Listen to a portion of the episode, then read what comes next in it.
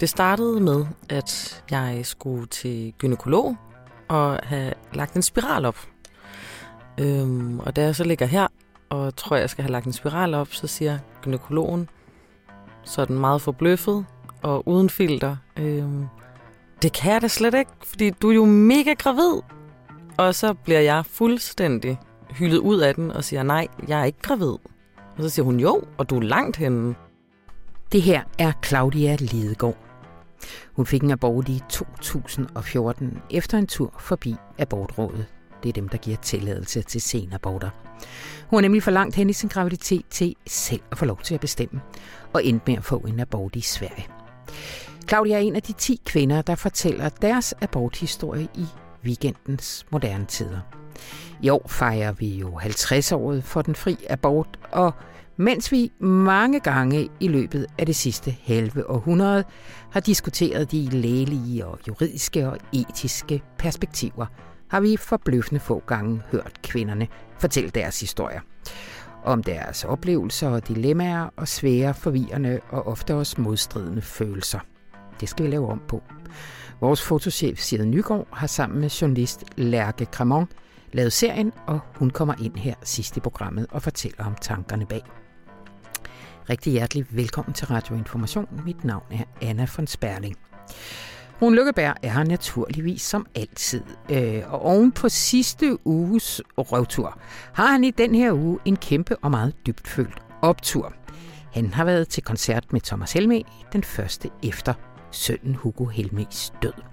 Og det var smukt, og det var et monument over popmusikkens helende kræfter.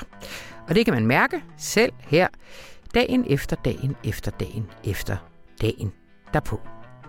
Men allerførst så skal det handle om dansk eksport af komponenter til kampfly, der meget muligt kan have deltaget i krigsforbrydelser i Gaza.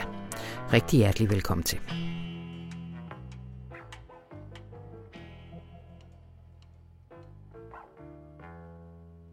Israel er de seneste år blevet kritiseret for mulige krigsforbrydelser efter bombardementer i Gaza. Alligevel bidrager Danmark med eksport af våben til landet. I en ny serie i Information, der undersøger vi, hvordan dansk militærs udstyr er endt i Israel, og hvordan det bliver brugt. Velkommen Sebastian Gerding og Lasse Skov Andersen. Det er jer, der sammen med journalister fra Danwatch har stået for den her undersøgelse.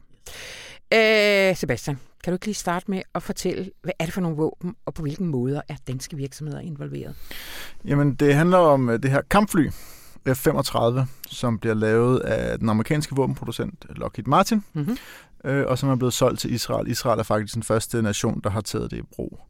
Og på det her kampfly, der sidder der nogle vitale øh, danske dele. Danske våbenproducenter har øh, fået ordre for 3,7 øh, milliarder kroner øh, til kampflyet, og det er så særligt virksomheden Therma, der har selv vurderet, at de har omkring 800 mennesker beskæftiget med øh, at levere dele til de her kampfly. Og, øh, og det er både nogle ting på halen og forskellige dele, og så er det ligesom mest centralt, i hvert fald for vores historie, er det nogle pyloner, der holder og potentielt slipper øh, flyets øh, eksterne bomber. Så det er ligesom nogle, mm. øh, nogle våbendele, som, som bruges øh, offensivt øh, på flyet. Mm. Ja, så det er, ja. Og der er altså ikke tale om øh, nogle gamle våbensystemer og sådan noget. Det er splitter nye fly, produceret as we speak. Det er det. Det er det mest avancerede fly i verden, og det er jo et gigantisk industriprojekt, som Danmark har brugt 20 år på at have en, øh, hvis ikke mere, på at have en tæt forbindelse til. Mm. Øh, og det vi så skriver om nu er jo så, øh, ja, hvad, hvad er konsekvenserne, hvad er det danske virksomheder risikerer at blive rodet ind i for nogle ting, når de her våben så bliver brugt i Israel. Ja. Kan du ikke lige øh, et par om Therma? Jamen, Therma er Danmarks vigtigste våbenvirksomhed. Danmark har jo ikke nogen stor våbenindustri, men øh, den, det vi har er, er, er underkomponenter. Det vil sige, at vi leverer ligesom ikke missiler og bomber og den slags ammunition, det man ligesom det der i sig selv dræber, men en masse af det der er rundt om. Øh, mm. og der er Therma ligesom den vigtigste og største af de virksomheder. Øhm, ja. Øh, Lasse, det der, øh, som jeg også lige sagde i indledning, det er, at kritikken går på, at øh, de her fly bliver brugt til mulige krigsforbrydelser. Kan du ikke sige lidt om, hvad det er for nogle sammenhænge, øh, de er blevet brugt i? Jo, man kan vel sige det meget kort, at øh, hvad hedder det, øh, der er jo Gazastriben, som er et forholdsvis lille område, sådan populært sagt på størrelse med Langeland, og der bor over 2 millioner mennesker, så de bor rigtig, rigtig, rigtig tæt. Og der bomber Israel og har gjort det jo mange gange efterhånden, øh, med deres kampfly, øh, og smider også forholdsvis eller kæmpestore bomber faktisk ned i de der øh, tæt beboede områder. Og det, det koster en masse øh, civile livet. Og så er der jo hver gang spørgsmålet om, er der nogle af de angreb, der ligesom kvalificerer sig til at være krigsforbrydelser, ja. altså decideret ulovlige.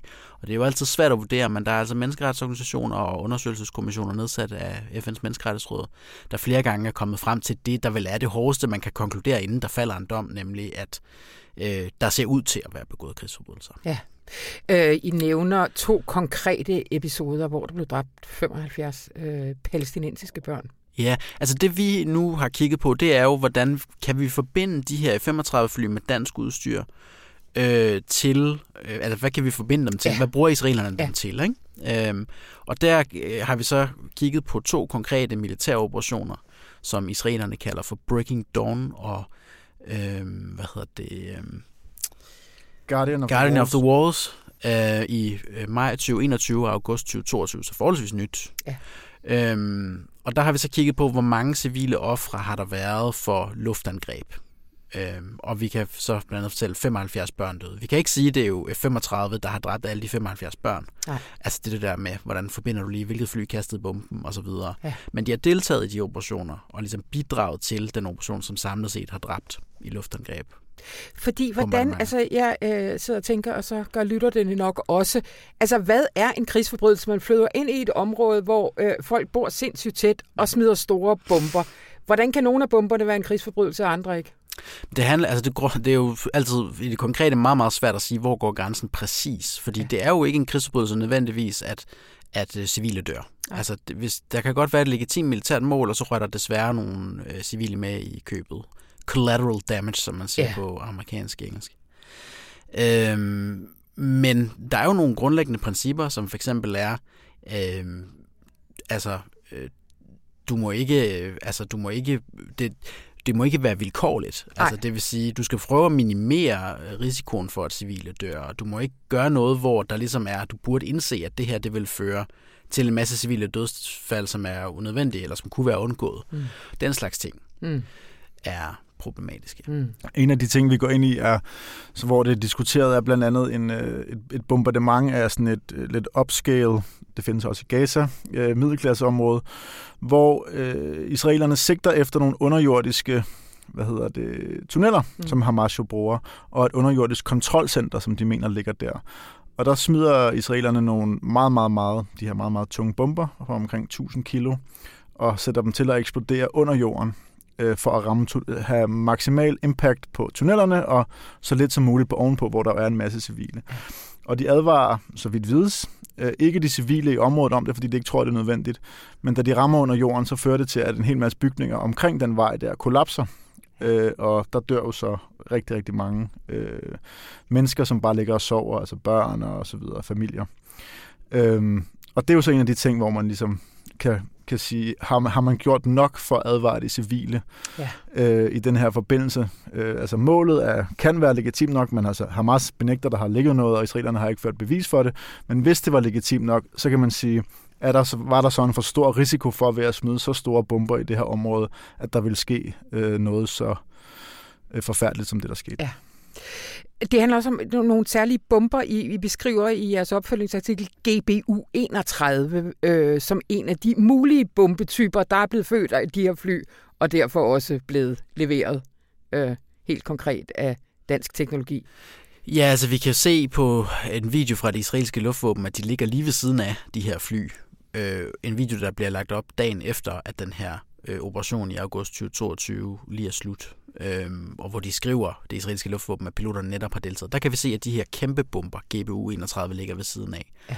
Og GBU-31-bomber er enormt kontroversielle i sig selv, øh, at israelerne bruger dem, øh, fordi de er så gigantiske store. Ja. Og øh, når du så bruger dem i så tæt befolket et område som Gaza, så, så er det ligesom i sig selv ifølge en undersøgelseskommission nedsætter FN og ifølge sådan folkeretsjurister, at det, altså, det, det øger virkelig risikoen for, at det er en krigsforbrydelse, du laver. Øh, der er virkelig stor risiko for, at du rammer mange civile, når du smider sådan en. Ja. Øh, nu er du lige inde på det der med, at I har siddet og set på en video, som, som de israelske militær selv har lagt op på Twitter. Altså, hvordan, hvordan har I helt konkret arbejdet med det her med at, at lave de her øh, hvad skal man sige, mulige sammenhæng mellem bomberne og, og flyene? Øh, det er jo det, som vi øh, kalder for open source intelligence. Ja. Og det lyder... Øh, det, det, det er det sådan meget, hænge ud på internettet? Ja, det er okay. et fancy ord for at hænge ud på internettet. Nej, yeah. ikke kun. Nej. Det handler jo også om, ligesom, og, hvordan behandler man de oplysninger. Så for eksempel, øh, og det er især, hvad hedder det, øh, der er nogle folk på Danmark, som er rigtig gode til det, der ja. som vi samarbejder med, Nikolaj Hormand, øh, blandt andre, som også har været her før i tiden. Ja. Øhm, som, altså så for eksempel, så kan man sige, så ligger der, der ligger en masse PR-materiale, som israelerne bruger til at sige, se hvor seje vores fly er, og se hvor, hvor gode vi er, og her ramte vi den her terrorist. Øh, og så lægger de videoer op af alle mulige luftangreb. Så kan man jo begynde at sidde og se, kan vi lokalisere, hvor den her video er optaget, så sidder vi og kigger på, kan vi se, når man der er der noget kystlinje, og passer det med, sidder med et kort ved siden af, og, sådan, og så vil, og, og det samme også med de der bomber, kan vi bestemme, hvad er det for nogle bomber, der vi kan se på det billede, og alle de der ting. Så det er jo ikke bare at hænge ud på internettet, Ej. det er et kæmpe puslespil, man ja. skal lægge. Ja. ja. Øh, det var en kulturjournalist. Vi hænger meget ud øh, I har jo selvfølgelig talt med øh, de involverede parter. Øh, skal vi ikke lige starte med Therma? Øh, hvad, hvad siger de, når I ringer til dem? Jamen, de svarer faktisk ikke rigtigt på nogle af de konkrete spørgsmål, men siger bare, at de er rigtig glade og stolte over at være en del af F-35-programmet. Øh, det er noget, der giver Danmark rigtig mange arbejdspladser, gode mm. danske arbejdspladser, øh, og at alt deres eksport foregår inden for loven. Ja. Så det er et, øh, Ik- ikke et svar på det konkrete, men et svar på, hvad de øh, laver i F-35-programmet. Og det mere interessante er vel også, hvordan der politisk reageres på det. Og altså, jeg tænker lidt, den er vel... Øh, den er vel tostrenget, den problematik. Altså det ene er, hvad er øh, øh, øh, øh regeringens øh, muligheder, og øh, hvad bør regeringen gøre konkret i forhold til, til, til den her eksport. Den anden er, hvilket ansvar politisk, øh, juridisk ansvar kunne Danmark ende med at stå med, hvis der bliver lavet den her kobling? Mm, ja, fordi man kan sige, det, det man jo grundlæggende skal forstå med våbeneksport eller eksport af militær udstyr, og også bare komponenter til, til sådan noget som kampfly, det er, at det er jo ikke et frit marked. Du kan ikke bare starte en, en biks ude i din garage og begynde at, at skrue våbendele sammen, og så sælge det til hvem du vil. Det, hver gang du så vil ud og sælge noget til en kunde, så skal du søge om tilladelse. Det gør man i dag ved Rigspolitiet. Før i tiden var det ved Justitsministeriet. Øh, og de laver så en høring af Udenrigsministeriet, som så skal så er der nogle internationale regler på området, som siger, at de skal kigge på, øh, øh, altså, kan det være strid med de her internationale regler? Så de skal blandt andet vurdere, hvad er risikoen for, at det her udstyr vil blive brugt til krigsforbrydelser? Øhm, og der er så nogle forskellige tærskler for, hvis risikoen er stor nok, så er de forpligtet til at, at, at afslå det. Ikke? Og der, mm. der er det så, at man kan diskutere, øhm, at det her, altså i og med, at der har været så mange øh, mistanker om krigsforbrydelser begået af det israelske militær i en så lang årrække, øh, burde man så altså, burde man så have set, at risikoen er så stor, at så er øh, eksporten sådan set forbudt efter international lov. Det er der ja. forskellige vurderinger i for ja. jurister. Ja. Øhm, men det, man kan vel godt sige, at det er diskutabelt, og der er noget, der kan være forskellige meninger om. Så, så Danmark bevæger sig jo lidt i en gråzone her, ja. i hvert fald, kan man godt sige. Ja. Hvis, Sebastian, øh, man skulle ende med, I har snakket med en række, øh, øh, også med oppositionen, øh, vores udenrigsminister har ikke ønsket at udtale sig om det. Men altså, skulle det, skulle det ende med, at Danmark besluttede sig for, det kan vi ikke være med til, vi vil ikke løbe den risiko, eller ikke kun juridisk, vi finder det uetisk, at, at vi har en dansk virksomhed rodet ind i det her. Hvad er så handlemulighederne? Lige med 35 tror jeg, det er lidt kompliceret, fordi det er jo nogle, nogle længerevarende aftaler, så det vil nok være et, øh, et juridisk efterspil.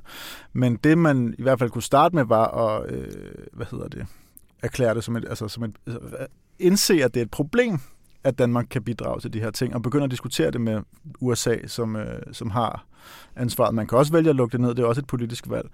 Ja. Øh, men der, der forudser jeg, at flertallet for, at det bliver svært. Men altså, det som Danmark, Danmark er sådan set gået i den modsatte retning nu, man har accepteret det her med, eller Israel har fået flyene, der kan også være andre, der får de her fly øh, i fremtiden. Og der har Lars Lykke Rasmussen her for nylig været ude at sige, at øh, han har fjernet ligesom blokeringerne for øh, eventuelt, hvis Emiraterne og Saudi-Arabien eller Saudi-Arabien øh, skulle få det, øh, der vil Danmark ikke lægge sig hindringer i vejen for det længere i hvert fald. Og det ville vi tidligere? Der, der var en, ikke nødvendigvis, men der var en embargo, som i hvert fald kunne øh, gøre det svært. Øhm, og der, der har han jo ligesom lagt en ny linje og sagt, efter krigen i Ukraine, så skal Danmark på en eller anden måde være mere øh, venligt stemt over for, øh, over for våbenvirksomheder og våbensamarbejder, og selv lande, vi ikke er enige med, har legitime øh, sikkerhedsinteresser mm. øh, osv. Så, videre. så der er ligesom nogle... Øh, Danmark har traditionelt været restriktiv, altså hvis vi skal langt tilbage på våbenområdet. Og der er helt klart nogle politiske tendenser, der tyder på, at vi ikke er på vej i en mere restriktiv retning. Ja, helt. Ja, men det, øh, må jeg bare sige, vi har også lavet, Sebastian, du har især været primus motor på sådan en historisk gennemgang af, altså hvad, hvordan er vi endt i den situation, vi står i i dag, fordi det er jo nogle altså, øh, forløb, der faktisk spænder over flere årtier. Mm. Og det er jo virkelig slående, hvordan, øh, altså, hvordan Danmark er gået fra at have en, en meget restriktiv politik før i tiden, og jo også i en tid, der var præget af krig og konflikt rundt omkring i verden, ja. men hvor man havde et andet syn på Danmarks rolle i verden, end hvad man til synligheden har i dag. Så det, på den måde det er det også en utrolig øh, interessant diskussion om, hvad er det for en rolle, Danmark skal spille i verden? Skal vi være sådan et, øh, hvad kunne man sige, sådan humanistisk foregangsland, der skal prøve at gå foran, prøve at sørge for, at der kommer nogle ordnede forhold i forhold til våbenhandel og sådan noget, eller skal vi mere være et land, der siger, prøv at høre, vi er et lille land, vi kan alligevel ikke gøre nogen forskel, lad os nu bare varetage vores øh, egne sikkerhedsinteresser. Ja, ja. ja. Og jo også lidt dobbeltmoralsk at investere og købe uendelig mange våben til Europa, fordi russerne kommer, men ikke vil have beskidt fingre selv i produktionen. Det er i hvert fald potentielt et lidt svært sted måske at det, sætte sig. Det, det er i hvert fald svært at finde en våbenvirksomhed, som kun sælger til lande, som, som ikke har, har lige lasten. Ja. Øhm, ja. Altså alle de store, de, og det er faktisk ikke engang bare sådan nogle af deres kunder, deres største kunder, det er nogen, som øh, er med vestlig øjne ret, og sådan menneskeretsballer ret problematiske. Det er jo Saudi-Arabien, Emiraterne, Israel, kæmpe kunder. Ja. ja. Øh, lige at tale sidst, kommer der mere i den her serie? Det gør der både i øh, påsken og ugen efter. Det er faktisk sjældent, at vi kan sige det med så, altså, at vi har kunne sige det med så stor sandsynlighed. Ja. Der ligger allerede og hold du op. masser af yes. Og god historie. God, god historie. historie. Ja. Godt. Øh, det her med at give videre. Tusind tak, Sebastian Gerding og Lasse Skov Andersen.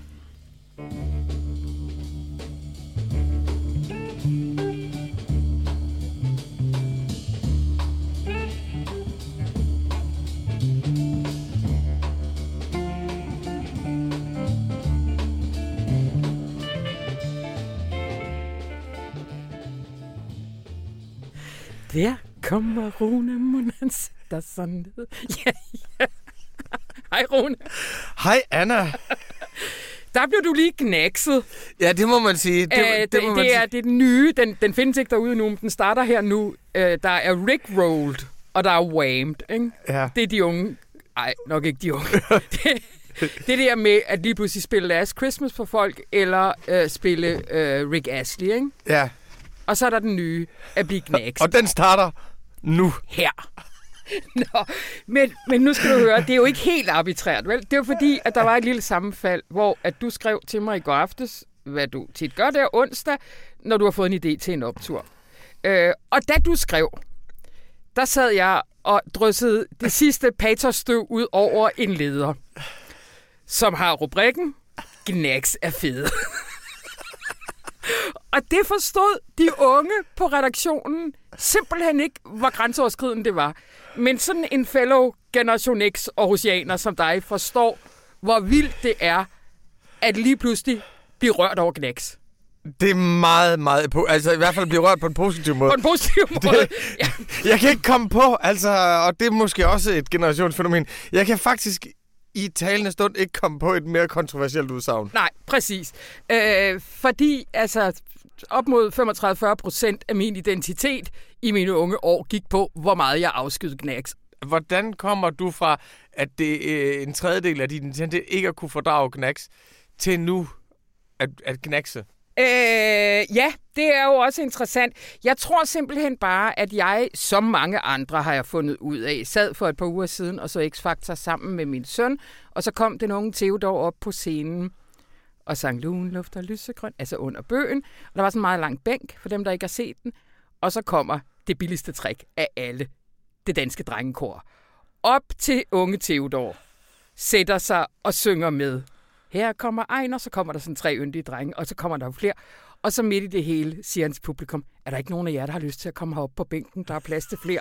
Og så kommer der et par smukke, unge, brune kvinder op og sætter sig, og et ældre ægtepar. Så sidder alle de der og synger. Ejner, han synes, det er grunden af ser, at vi kender så lidt til hinanden her i byen. Og så var jeg færdig. Altså, der fik de mig bare på hele alt det længsel efter at høre til at hænge sammen og under bøgen. Og så får vi en leder i Dagbladet Information med ja. rubrikken Den er ikke så fed. Ja. det, er sådan, det, er vores, det er vores kollektive erkendelsesprocesser. Præcis. Nå, men det som du skrev, det var for at komme frem til den egentlige optur, og det hænger jo lidt sammen, for du skrev, vi skal jo have optur over Thomas Helme. Ja, ja. ja, og det skal vi, øh, fordi øh, hvis jeg skal meget kort redegøre for mit forhold til Thomas Helmi, så boede han i Rigskov, hvor jeg også boede, da, da, da jeg var barn, og han var simpelthen verdens sødeste fyr. Altså alt mm-hmm. det, man forestiller sig Thomas Helmi er, sådan var han.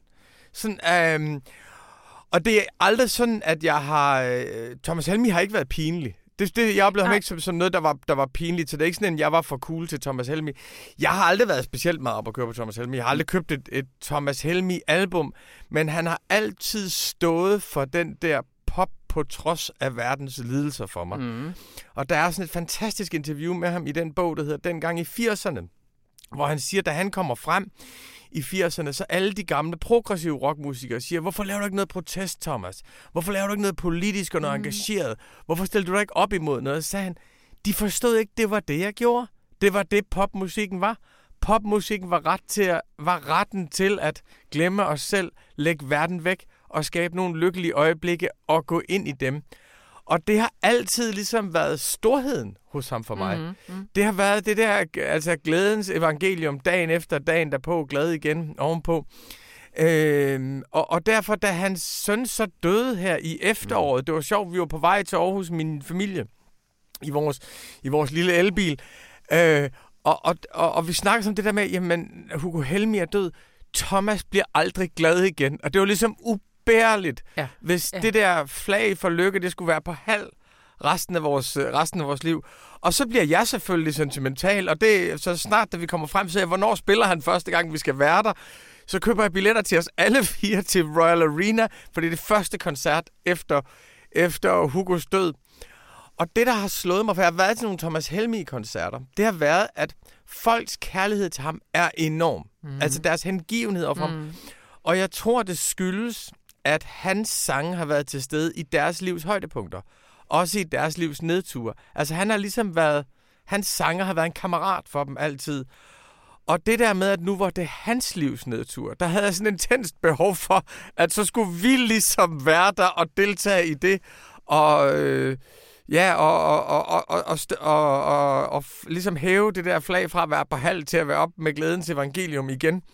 Samtidig med, at jeg hele tiden har tænkt, det må, jeg kan næsten ikke forstå, jeg kan ikke, jeg kan ikke se, hvordan han kan gøre det. Nej. Altså, Nej. hvordan kan man med det der, det er mig, der står herude og, og, og banker på og walk with me, take my hand, spend the ja. night with a stupid man. Altså, ja. hvordan kan alt det kombineres med, hvordan kan alt det være der i en koncert efter hans søn er død? Og hvordan, hvad nu, hvis han ikke gjorde det? Så det der mysteriet, hvordan mm. vil han gribe det an, det har jeg tænkt meget længe over. Mm. Hvad var det så for en koncert? Det var en fantastisk koncert. Ja. Der sker det, han kommer ind, og så spiller han Sirenesangen af Gasolin, som han også spillede på Roskilde. Og som er den, han, det er hans yndlingssang. Det er hans Nå. yndlingssang af alle. Og det sjove var, at han kom ind i sort tøj, men sort glimmertøj. Så det var sort på, hans, sort på hans egen måde. Men der er jo de der linjer, lad, lad os glemme, glemme os selv i mm. de mhm. barmhjertige timer fra 2 til 5. Og den ja. starter med, har du mistet det gode håb, som du fik i gave til din barndom? Ja. Så den starter med håbløshed, og så går den over i selvforglemmelse. Og jeg har hørt ham flere gange sige om den sang, at det er jo det, det hele handler om, selvforglemmelsen. Og da han kom ind og spillede den sang, og ligesom sagde sådan, det er mm. det, det hele mm. handler om, så var det, altså den der popmusik fik ligesom en tyngde. Så spiller han efter det, der spiller han Ja, der spiller han faktisk øh, glad igen ovenpå. Som også er den der med, der er noget, der er, der, der er, noget, der er gået galt, men, men nu er jeg glad igen ovenpå. Øh, dagen efter, dagen derpå. Mm. Øh, og, og så kommer han ud bagefter, og så fortæller han så om, om, om, om sin søns død. Han fortæller, at han ikke kan sige, hvor meget det betyder, og han er væk, men han vil altid være hos dem, og han lyslever nu. Og så synger han en af Hugos sange. Så synger han den, der hedder Wild. Og der, der, er, der er salen, altså 16.000 mennesker, og der, der er de grædefærdige med ham. Og den slutter sig med, at der kommer et kæmpe billede af Hugo Helmi op på, på skærmen øh, bagved. Efter det så fortæller han, at, øh, at Hugo altid har været med ham i øh, øvelokalet, fra han var tre år gammel. Og den sang, han, øh, så fortæller han, den her, det er den sang, som, øh, som, som Hugo bedst kunne lide. Og så lavede han en særlig udgave af, af den sang, sådan, sådan en akustisk udgave. Og det utrolige var, at han formåede ligesom at gå igennem den sorg på en måde, der ikke var sentimental, på en måde, der ikke var varmel, men på en måde, som berettigede hele popmusikken. Som ligesom kan gik igennem det. Mm. Og, så, og når man så, så fandt man ud af, at der har altid for mig været noget, noget, der er noget dødsbevidsthed over popsangen, fordi det tog tre minutters lykke, og det ja. er væk igen. Ja. Det, det er væk igen. Jacques Brel har lavet en sang, hvor han taler om at synge til døden, og det forsvinder igen lige om lidt. Så det der, at han kunne det, og stod igennem det, og særligt den måde, som nu bare folk hans højdepunkt, mm. det, var, det var en fantastisk mm. aften. Mm. Jeg kommer også til at tænke på, at det der med, i hvilke fællesskaber, hvilke fællesskaber vi søger øh, i kriser, ikke? eller efter et dødsfald. At vi har også en forestilling om, at han skulle nok være hjemme ved familien. Ja. Men det er jo også et meget stort øh, og fagnende fællesskab at øh, stå på en scene og synge nogle sange, der betyder noget for alle. Altså, Ja, og det er også, øh, det er præcis, og det er jo ligesom et, det er jo, den, det er jo en fællesskab, som ligesom er det, han har bygget op, og hvor ja. ligesom selvforglemmelsen får sin berettigelse, samtidig med, at han altid, der er et fantastisk interview, han lavede med Kim Skotte i 2013 eller 14, hvor han sagde, popmusik, man kan godt lade noget intelligent skinne igennem. Mm. Men man skal ikke kloge den. Så skal, så, så, så, skal man, så, så, skal man, så, skal man, så skal man gå et andet sted hen. Man skal, man, man, man skal leve den. Så der er et fællesskab om, at man kan træde ind i tilværelsens store øjeblikke sammen med Thomas Helmi. Mm. Og det, det fik så meget tyngde den aften. Så siger han på et tidspunkt, øh, og, og jeg kunne se på NAV, at det var alle havde egentlig haft det på samme måde som os. Thomas bliver aldrig glad igen. Vi kan ikke, altså det er simpelthen bare, hvis det flag er på halv, så er Danmark et mindre land. Og jeg kunne se, at alle havde det på samme måde. Så siger han på et tidspunkt, at nogle gange, når man er langt nede, så har man brug for en ven. En ven, der rigtig løfter. Og der sidder vi jo alle sammen og tænker på sådan noget med, okay, man er, øh, der er en, der er blevet skilt, og så er der nogen, der kommer og bære en masse flyttekasser. Og sådan noget. altså, vi forestiller os sådan en kæmpe mand, der skal komme rigtig og løfte og tage fra dig, siger han, tag godt imod min ven, hun, hun løfter Medina. Og så kom ligesom Medina, hun er jo også fra, hun er jo også fra Rigskov, og de to var der sammen, 82-40, Power Move, stor, øh, og hun spillede kun for mig, og de sang, øh, de sang 100 dage sammen. Så det var fandme kæmpe optur for altid. Rune, jeg er bange for, at vi snart får klager. Tidligere var det altid sådan noget, I er så københavnerienteret, og nu folk snart sådan, gider I snart at lukke røven med det Aarhus. ja, der vil jeg sige, der, der, der, der, der recent events har ikke hjulpet på det. Hej. Nej, ja. må sige. Øh, tusind tak, Rune Lykkeberg. Selv tak.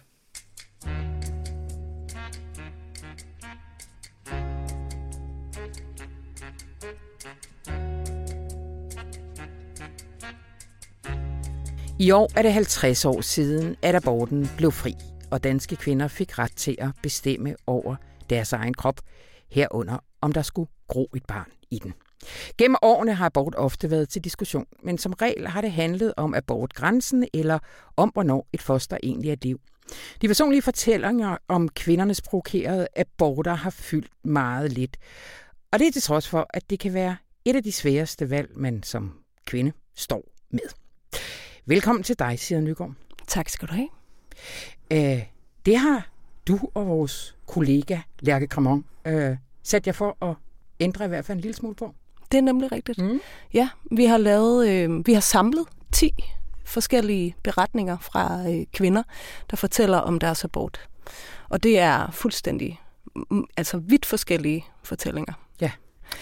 Øh, siger, I virkeligheden har den her serie jo et, øh, det er et meget almindeligt øh, kvindevilkår, at man kan finde sig i den situation, men det har et meget personligt udgangspunkt for dig også. Det har det. Øhm, det altså hele serien startede faktisk med, at, øh, at jeg gik og tænkte over det her. Øh, jeg fik selv en abort, da jeg var 15. Øh, nu er jeg 42. Mm. Øhm, og det var aldrig som sådan en svær beslutning for mig, da jeg fik den her abort. Jeg gik i 9. klasse, jeg var ikke klar til at være nogens mor. Øhm, men alligevel så fylder aborten i mit liv i dag. Mm. Og det har jeg sådan, det havde jeg gået og tænkt lidt over, givet hvorfor, at, øh, at det egentlig blev ved med at fylde noget. Ja. Øhm, og fylde, fylde hvordan? På hvilken måde? Jamen, øh, man kan sige det, hver gang, at øh, vi diskuterer retten til abort, eller abortgrænser og så videre, så, så tænkte jeg, jamen, øh, jeg tror måske, jeg egentlig i virkeligheden bare sætter pris på, hvad jeg kunne få lov til ja. på det tidspunkt. Mine ja. rettigheder. Øh, men samtidig så tror jeg også, at øh, det har været enormt svært, det her med, at, at man kan ikke rigtig få lov til at sige, at en abort godt kan være svær og rigtig på samme tid. Nej. Øhm, og det havde jeg lyst til på en eller anden måde at øh, ja, øh, høre andre kvinder, om de havde det på samme måde. Mm. Øhm, og det viser sig, at det har de fleste. Ja. Øhm, og også det her med, at, øh, at man kan godt, den kan godt fylde en masse, også flere år siden det er sket. Mm. Men det betyder ikke, at det ikke er en rigtig beslutning. Nej, det er rigtigt. Nu når vi er i, øh, i hvad hedder det, øh, i det her rum, jeg har før skrevet i avisen om de to aborter, som jeg har fået, og det er jo sjovt, jeg brugte det egentlig jo bare som en indledning til så at hoppe videre til sådan en større diskussion om, hvordan vi øh, taler om øh, abort i den offentlige debat og, og alt sådan noget. Ikke? Altså, mm. at det var sådan en, øh, men det var en grænseoverskridende ting at, øh, at gøre det. Mm-hmm. Men, men det jeg jo ikke skrev om, og det jeg kom i tanke om, da, da vi talte om det første gang, og, øh, og, og, og øh, det, det var det her med, at jeg har dem jo også med mig. Altså, jeg kan huske, at jeg nogle gange har tænkt over, hvis jeg havde fået et barn der, hvor gammel havde han hun så været i dag, ja. og sådan noget. Altså, at selvom Ja. Det er og jo en lignende situation, at jeg faktisk heller ikke var spor i tvivl, og min livssituation ikke var til det, og jeg var ung. Ja, og det er faktisk også en ting, der går igen med dem alle. Øhm, og som jeg også kan genkende fra mig selv, altså hvor jeg tænker, Nå, men, øh, så vil han eller hun være på samme alder som den praktikant, jeg har på redaktionen lige ja. nu. Eller, ja. øhm, og, øh, og ja, det, har, det er faktisk noget, de alle sammen har fortalt, når de har fortalt deres historier. En anden ting, som også har været interessant, synes jeg, det er, at øh, øh, mange kvinder synes, at det har været svært at finde nogen at spejle sig i. Ja. Øhm, og det er også kommet bag på mig. Øh, ikke, eller det kommer ikke bag på mig, fordi jeg jo selv har det på samme måde med min egen venindeflok. Vi taler om utrolig mange ting, men vi har faktisk ikke talt særlig meget om hverken min abort eller deres aborter. Øhm, og det er også det samme for de kvinder, som stiller, øh, stiller øh, sig frem her. Øhm, at, øh, at det er som om, at det, det er vi ikke så gode til mm. øh, at dele den her slags historier med hinanden. Øhm, og, og når de har søgt efter informationer eller viden, eller folk har spejlet sig i på nettet, så har det også været svært for dem at finde konkrete fortællinger. Hold op, ja. Hvad, hvad, hvad tænker du er grunden til, at vi ikke taler om det? Altså ikke engang med vores veninder? Jeg, jeg tror en stor del af det, som jeg også sagde før, at det kan være svært at sige, at, at det fylder noget. Ja. Fordi at man, jamen, øh, man tænker jo, at jamen, det er en del af kvindekampen, og det er min ja. ret, og, ja. øh, og det skal jeg også sætte pris på.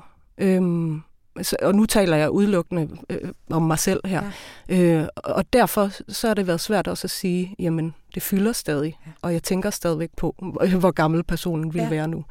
Det er jo øhm. vildt paradoxalt, fordi altså for meget få år siden, og vi skal nok ikke meget syd for Hamburg, er det jo primært skam, der gør, at kvinder ikke taler om det, og at der på en eller anden måde er, at der er transformeret ind til et nyt tabu i de liv, vi lever, mm. at der ligesom har etableret sig sådan en, det gjorde du, det var din beslutning, øh, videre i teksten. Mm. Øh, også en, synes jeg, tilbøjelighed til for eksempel at reducere det lidt til et, øh, et, et, et lille medicinsk indgreb, mm. eller et eller andet. Altså den der mm. øh, også sådan... Mm, øh, øh, jargon, vi har omkring, øh, omkring det, levner ikke meget plads til det også. Måske er et lille medicinsk indgreb, men også et stort følelsesmæssigt ja. indgreb. Ja, ja men det, det har du virkelig ret i. Det, det er også det, der gør det svært. Ja. Så, så fik du den her øh, tanke. Mm. Det må vi på dække på den her måde. Øhm, hvad gjorde du så? Jamen, så, øh, så skrev jeg øh, faktisk min egen historie ud på min Facebook og på min Instagram. Øhm, og så tænkte jeg, øh, nu spørger jeg, om nogen har lyst til at dele deres historie med mig. Øhm, og det var der overvældende mange, der gerne ville. Mm. Øhm, jeg fik øh, over 70 henvendelser fra kvinder, der skrev og ringede.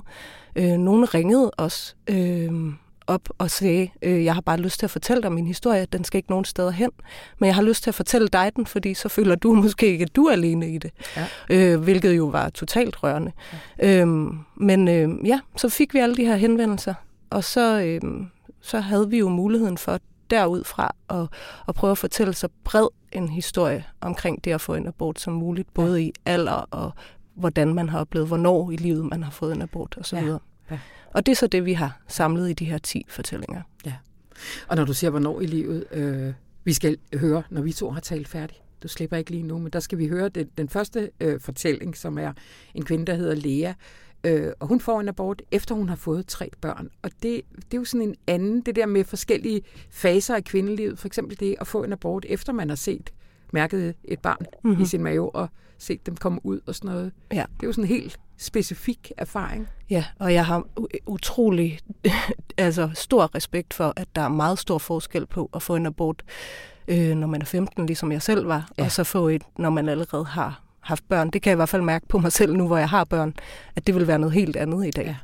Ja. Øh, og det er jo også vigtigt at belyse. Ja. Øhm, så ja, mm. mange forskellige. Ja, og, øh, og en anden, som, som jo også er meget specifik. Nu var du, går jeg ud fra, så heldig at have nogle forældre, du kunne gå til og sige, jeg er kommet i den her situation, og de øh, tog omsorgsfuldt imod den besked. Mm. Men det er jo ikke alle, der har øh, øh, hvad skal sige, det privilegie, og en af de diskussioner, der også er kommet op her omkring 50-året, som blandt andet Sex og Samfund har rejst, det er jo, at spørgsmålet er, hvor fri vores abort er i Danmark, fordi man jo blandt andet ikke kan få en abort, når man er under 18 uden sin forældres tilladelse. Ja. Og man kan ikke få en abort efter 12. uge, uden at der skal sidde nogle eksperter og vurdere din livssituation. Ja. Jeg tror, noget af det, som jeg netop gerne, eller vi netop gerne ville med den her serie, det var, at, øh, at, at det skal stå som et på en eller anden måde en samling, som, hvor, hvor, hvor du kan begynde at tage stilling til nogle af de her ja. ting.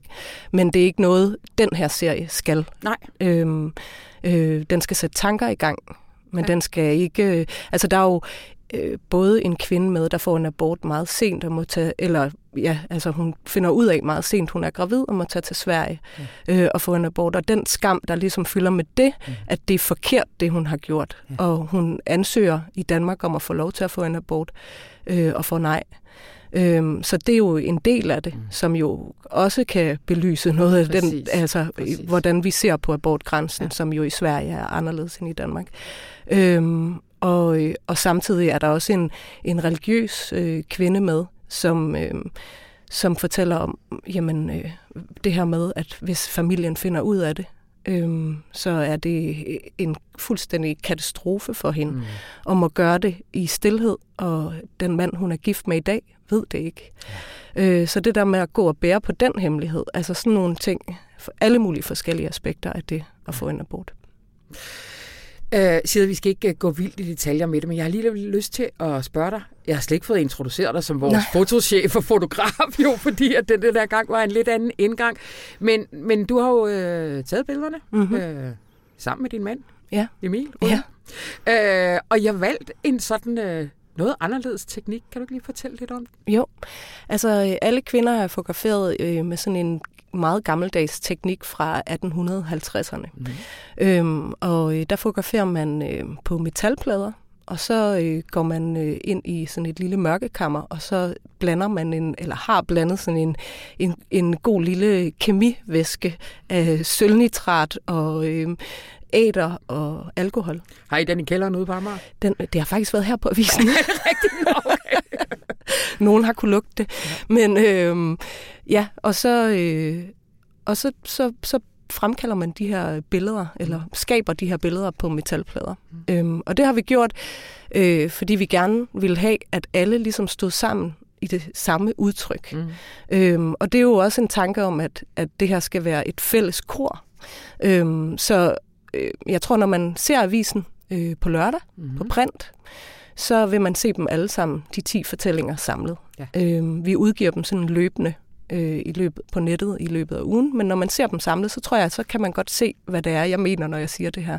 At, øh, at det er ligegyldigt, om man øh, kom, hvilken landsdel man kommer fra, og øh, hvor gammel man er, og, eller det er ikke ligegyldigt, hvor man gammel man jeg, det er ligegyldigt, hvilken landsdel man kommer fra. Øh, det er ligegyldigt, hvordan man bor, øh, hvilken klasse man tilhører. Mm. Og det har den, den her form for fotografi på en eller anden måde øh, kunne skabe. Øh, og så har det jo på en eller anden skør måde jo også sat det ind i en eller anden historisk kontekst, mm. fordi det er en meget speciel måde at fotografere på, som jo så er meget gammeldags. Ja. Øh, Side Nygaard, det var vi nået, og nu synes jeg, at vi skal give ordet til Lea og øh, lidt til Lærke Kramon, som øh, hjælper fortællingen på vej. Tusind tak skal du have. Øh, og før vi gør det, vil jeg bare lige sige, øh, det var det, vi havde for denne gang. Mit navn er Anna von Sperling, og programmet her, det var klippet af Rune Spare Gertsen. Og så ønsker jeg jer en dejlig påske. Du skal nu høre 41-årige Leas historie. Hun fik en abort i 2020, og det var ikke nogen let beslutning. Lea ville nemlig gerne beholde barnet. Det ville hendes mand ikke. Som 38-årig fandt jeg ud af, at jeg var gravid. Vi har tre børn i forvejen, og jeg har altid gerne vil have flere, og min mand har altid gerne vil have maks to. Jeg havde lige startet en ny virksomhed, hvor jeg arbejdede rigtig meget, og det gjorde, at min mand trak læsset derhjemme, samtidig med, at han også havde fået et nyt job og var begyndt at have stresssymptomer. Det, du skal høre nu, det er Leas egen stemme. Så fandt jeg ud af, at jeg var gravid, og så blev jeg lykkelig. Og så fortalte jeg det til min mand, og så blev han ulykkelig. Så brugte vi nogle uger på at gå i terapi, og på et tidspunkt var der et halvt døgn, hvor han sagde, okay, så gør vi det. Men klokken halv tre om natten vækkede han mig og sagde, jeg kan ikke. Og jeg kan huske, at han sagde, jeg har det som om, jeg i forvejen er ved at drukne. Og så rækker du mig et spædbarn. Og så lavede vi sådan en kalkyle på, at hvis jeg fik den abort, så vidste vi godt, at det ville jeg knække på. Øhm. Og så ville vi stå med én knækket forælder og tre børn. Og hvis vi valgte at få det barn, så ville vi stå med én knækket forælder og fire børn, hvor det ene var et spædbarn. Så vi valgte aborten. Og natten inden jeg skulle have en medicinsk abort, drømte jeg om barnet. Jeg havde en følelse af, at jeg mødte det barn, og at det var et lille, mørkhåret dreng. Samme nat kravlede vores mindste på syv år ind under dynen til mig, og selvom han ikke vidste, at jeg var gravid, så sagde han der midt om natten, Mor, jeg vil så gerne møde min lillebror. Og jeg er ikke specielt spirituel, men den nat, der mødte jeg det barn, og det gjorde min søn på en måde også. Det var et, altså, det var et, et barn, jeg sagde farvel til. Øh, og det var, ikke, det var det ikke for min mand. Han, hans kone har fået en abort.